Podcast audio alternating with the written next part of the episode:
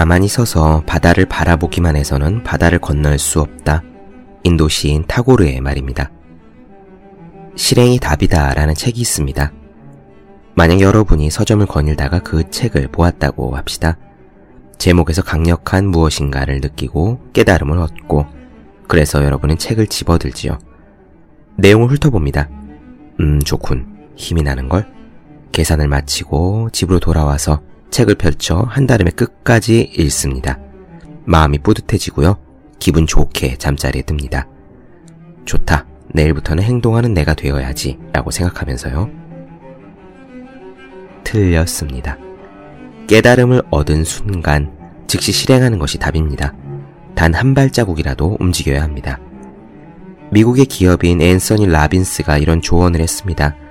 계획을 실행으로 옮기기 가장 좋은 방법은 아주 작은 것 하나라도 행동으로 옮기기 전에는 계획을 세운 그 장소를 절대로 떠나지 않는 것이다. 이 방법은 공부하는 사람에게 굉장히 유용합니다. 영어 공부를 하기로 마음을 먹었다면 당장 하루 분량의 단어를 외우고요. 영화 칼럼니스트가 되기로 결심했다면 그 자리에서 최근에 본 영화에 대해 몇 줄이라도 끄적거리는 겁니다. 여러분에게 부족한 것은 계획력입니까? 실행력입니까? 여러분에게 필요한 것은 내일의 완벽한 계획이 아니라 오늘의 부족한 한 걸음입니다. 바다를 건너고 싶다면 일단 닻을 올려야 합니다. 움직이면서 생각해도 늦지 않습니다. 365공 비타민 당신에게 부족한 것, 당신에게 필요한 것의 한 대목으로 시작합니다.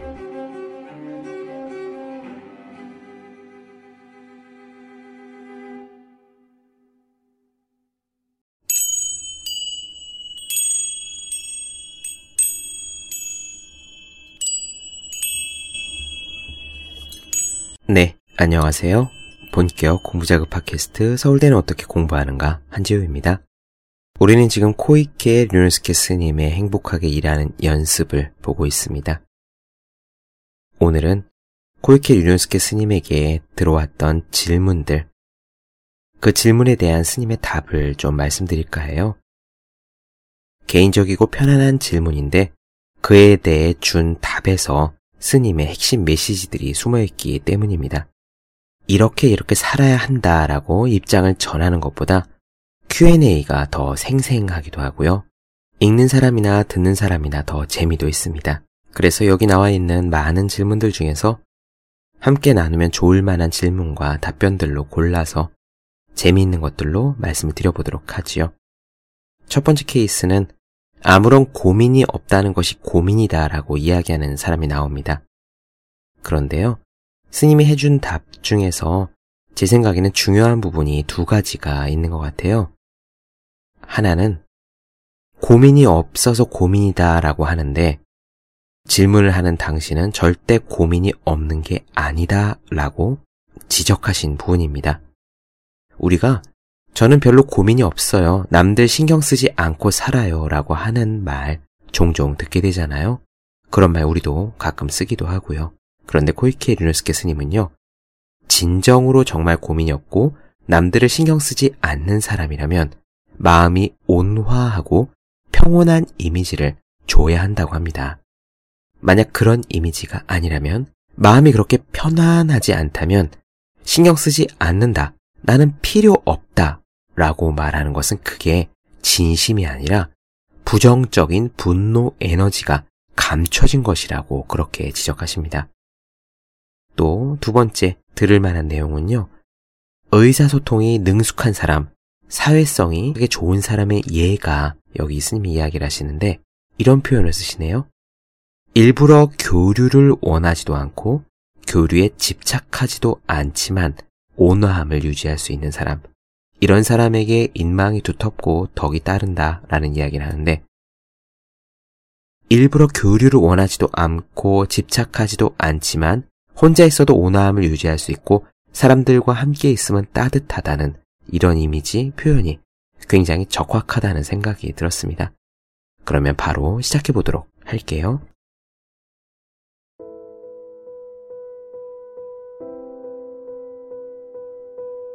이렇게 질문을 주셨네요. 저는 현재 독신으로 부모님과 함께 살고 있습니다. 딱히 연애를 하고 싶다는 생각도 안 들고 결혼이나 아이에도 관심이 없습니다. 그렇다고 해서 일만 하는 일벌레는 아닙니다. 단지 허리띠를 졸라맬 정도로 저축하지 않아도 그럭저럭 벌어서 생활할 수 있으면 된다고 생각합니다. 취미도 관심이 가는 것도 없지만 심심해하거나 외로움을 타지도 않습니다. 성격상 불같이 화를 내지도 않고 뛸 듯이 기뻐하는 일도 별로 없습니다. 설령 그런 감정이 들어도 오래 지속되지는 않아요. 아주 친한 친구도 없지만 인간 관계로 인해 생기는 불편한 점들을 생각하면 굳이 사람을 깊이 사귀고 싶지도 않습니다. 그래서 인간관계에서도 최소한의 의무적인 선만 지키고 있는데 그렇다고 해서 불만이 있는 것도 아닙니다. 부모님께서는 저를 보고 사회성이 없다고 말씀하시는데 저의 생활 방식은 어디가 틀린 걸까요? 라고 물었습니다. 이에 대해서 스님의 답변이 재미있어요. 번뇌 에너지의 관점에서 당신의 마음의 상태를 분석해 보면 당신은 마음 표면은 커다란 분노의 에너지가 끓어오르고 있지만 그것을 겨우 뚜껑만 덮어둔 상태라고 볼 수 있다. 정말로 아무 것에도 집착하지 않고 신경 쓰지 않는 상태라면 마음이 상당히 온화하고 안정되어 있을 것이다. 그렇지만 당신이 말한 무관심은 그런 것 따위는 필요 없어 라는 분노의 번뇌 에너지를 통해서 억지로 무시하려는 것처럼 보인다. 이렇게 어깨에 힘이 잔뜩 들어간 채 자신의 욕구를 무시하거나 계속 억압하게 되면 마음속에는 강한 긴장이 흐르고 그럴 때마다 스트레스가 계속 쌓이게 된다. 그렇기 때문에 고민이 없다고 말하면서도 이런 상담을 의뢰한 것이라고 생각한다. 마음속에서 어떤 에너지가 어떤 나쁜 점을 가지고 있는지를 자각하지 못하는 동안에는 고민이 없는 척 할 수도 있고 고민을 외면하고 지낼 수도 있다.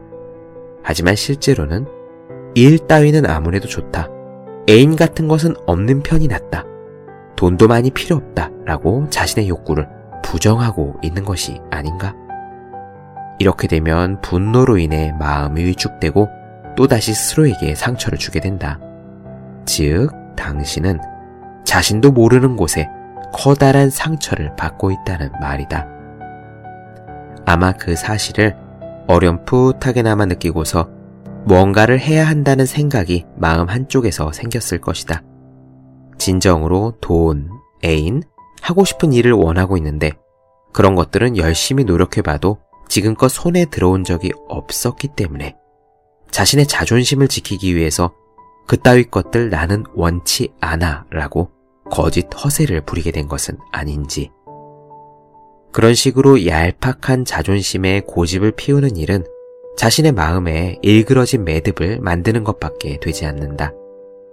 우선은 그런 것들이 필요 없다는 거만한 번뇌 에너지를 깔끔하게 무장 해제해보는 것은 어떨까? 무장 해제에 성공한다면 사람들과의 교류도 확실히 지금까지보다는 훨씬 수월해질 것이다.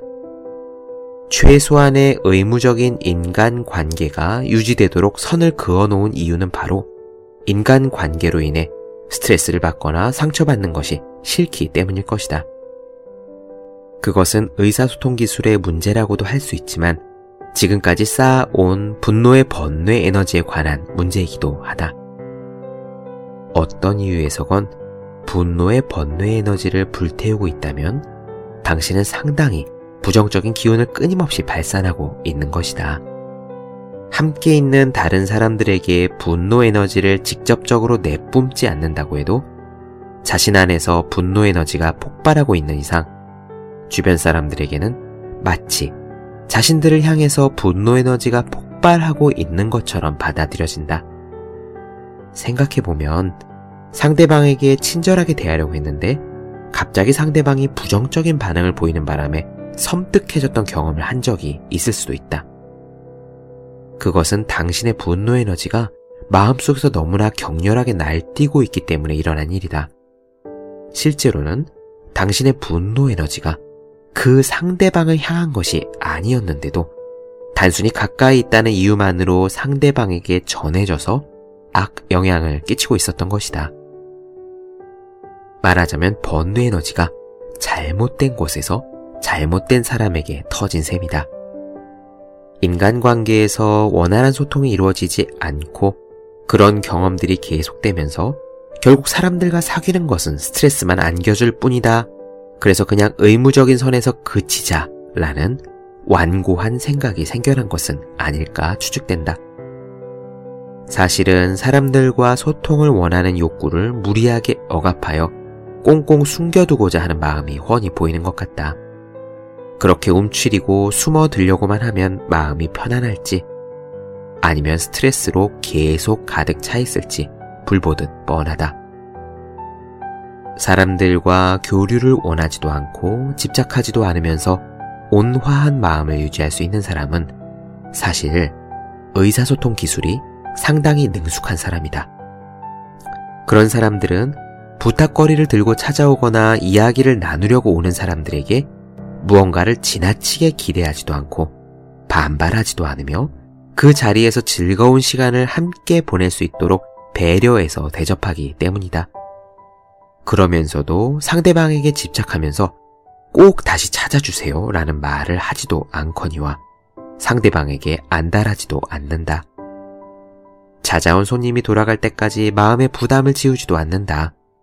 결과적으로 집착이 없는 사람은 인망이 두텁다. 사람들이 자연스럽게 모여든다. 진정한 의미에서 집착 없는 고독이란 상대방을 언제나 맞이할 준비가 되어 있는 상태여야 한다. 고독이라는 단어의 뜻과는 반대로 고독이란 상당히 사람들과의 관계에 능숙하며 열려있는 자세라고도 말할 수 있다. 당신이 빠져있는 고독은 유감스럽지만 집착 없는 고독과는 정반대의 상태이다. 그것은 당신 자신에게 스트레스, 즉 번뇌를 계속 늘려주고 있는 것밖에 되지 않기 때문이다. 네, 이 부분을 읽으면서 저도 생각해 보니까요. 항상 그런 것은 아니지만 나는 필요 없어. 나는 신경 쓰지 않아 라는 말을 예전에 했던 기억이 나네요. 하지만 그때 제 마음은 나는 신경 쓰지 않아 라고 해도 그게 진심은 아니었었죠. 신경 쓰는 것처럼 보이고 싶지 않다는 얄팍한 자존감 때문에 그렇게 말했다는 것. 그리고 그러한 말 이면에는 부글부글 끓는 분노나 욕망이 숨어 있다는 것. 이렇게 얄팍한 자존심을 내세워서 신경 쓰지 않아 라고 말을 한다고 해서 마음속에 있는 번뇌가 사라지는 것은 아니니 여전히 그 번뇌 에너지가 다른 쪽으로 악 영향을 미치고 다른 사람들에게 파장으로서 퍼져나간다는 것. 이런 부분 다시 한번 기억해 주셨으면 좋겠습니다. 다음 질문 한 가지 더 볼까요? 이 부분 역시 많은 분들이 체험하시고 계실 부분입니다. 꼴 보기 싫은 사람 어떻게 하나요? 직장에 상대하기가 불편한 사람이 있습니다. 그 사람을 보면 항상 불쾌한 감정이 솟구칩니다. 제 부하 직원인데 말도 통하지 않고 의욕도 없어 보입니다. 어쨌든 그 사람이 눈에 들어오면 이유 없이 속이 부글부글 끓습니다. 그 사람 때문에 항상 부정적인 생각을 품고 있는 제 자신이 너무 힘듭니다. 대체 어떻게 하면 좋을까요?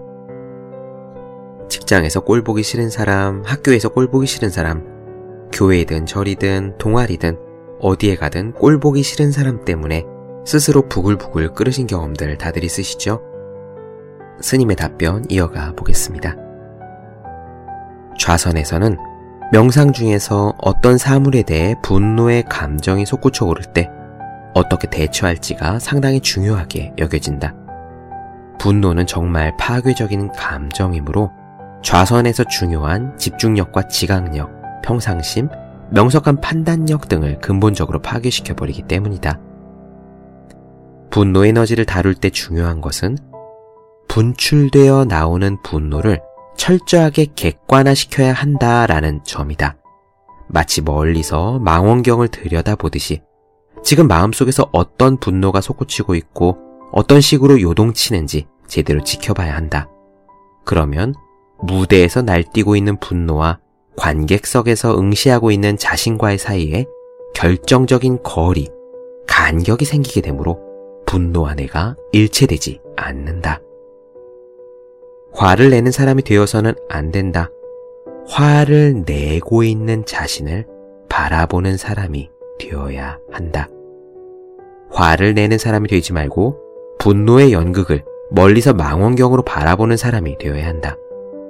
이것은 자신의 감정을 남의 일처럼 바라본다는 말이지만 그렇다고 해서 무관심하고 멍하게 바라봐도 된다는 말은 아니다. 망원경에 비유하자면 상당히 해상도가 높은 렌즈를 끼워 넣고 렌즈도 깨끗하게 닦아서 철저하고 흥미롭게 지켜보는 것과 같다. 이런 식으로 정밀하게 관찰하다 보면 분노는 힘을 잃고 점점 사라진다. 그때 자기 자신이 화를 내고 있다는 점을 보다 쉽게 객관화시키기 위해서 분노가 누그러지는 동안 마음속으로 계속 분노, 분노, 분노, 분노, 분노, 분노라고 읊어보는 것도 효과적이다. 분노의 영향으로 가슴이 답답해지거나 위에서 위산이 나와서 불쾌감이 느껴지거나 마음이 불안해질 때에는 이런 고통을 내가 지금 맛보고 있다는 사실에 우리의 의식을 정확하게 향하도록 만들어서 그것들을 생생하게 실감해 보길 바란다. 만약 이렇게 해보면 분노가 우리의 신체에 가져다 주는 폐해를 충분히 인식할 수 있기 때문에 분노를 객관화시켜서 그대로 흘려보낼 수 있다. 다시 한번 말하자면 만약 화가 나서 성질을 부린다면 관계 개선을 위한 기회가 되기는 커녕 오히려 관계를 악화시키고 부하 직원의 의욕을 떨어뜨리기만 할 것이다. 나중에 미칠 영향을 생각한다면 화내는 일은 바보같이 느껴져 그만두게 될지도 모른다. 내가 지금 화내는 것을 바보 같다고 여기는 태도는 자신의 감정을 비웃을 수 있는 여유를 마련해 주니 긴장도 풀어줄 수 있다. 유명한 베트남의 스님이자 평화 운동가인 팅 나탄 스님은 분노에 대해서 멋진 비유를 했다. 분노라는 불 때문에 나 자신이라는 집에 화재가 일어났습니다. 그런데 그 불을 지금 당장 꺼버려야 된다는 사실을 잊어버리고 계속 불타게 내버려둔 채 도저히 그놈을 용서할 수 없다라고 계속 화를 내면서 자신을 분노하게 만든 인간을 응징하려고 달려든다면 그 사이에 집은 나 자신은 분노의 불길에 의해 홀랑 다 타버리고 잿더미로 변하게 될 것입니다. 네, 어떻게 들으셨나요? 잠시 쉬었다가 다음 편에서 사람들로부터의 따돌림 그리고 스트레스로 인한 폭식 문제. 이 부분 고민들 혹시 많이 하시나요? 저는 예전에 많이 했습니다. 스트레스로 인한 폭식 문제에 대해서 진리와 응답을 이어가 보도록 하지요. 잠시 쉬었다 가겠습니다.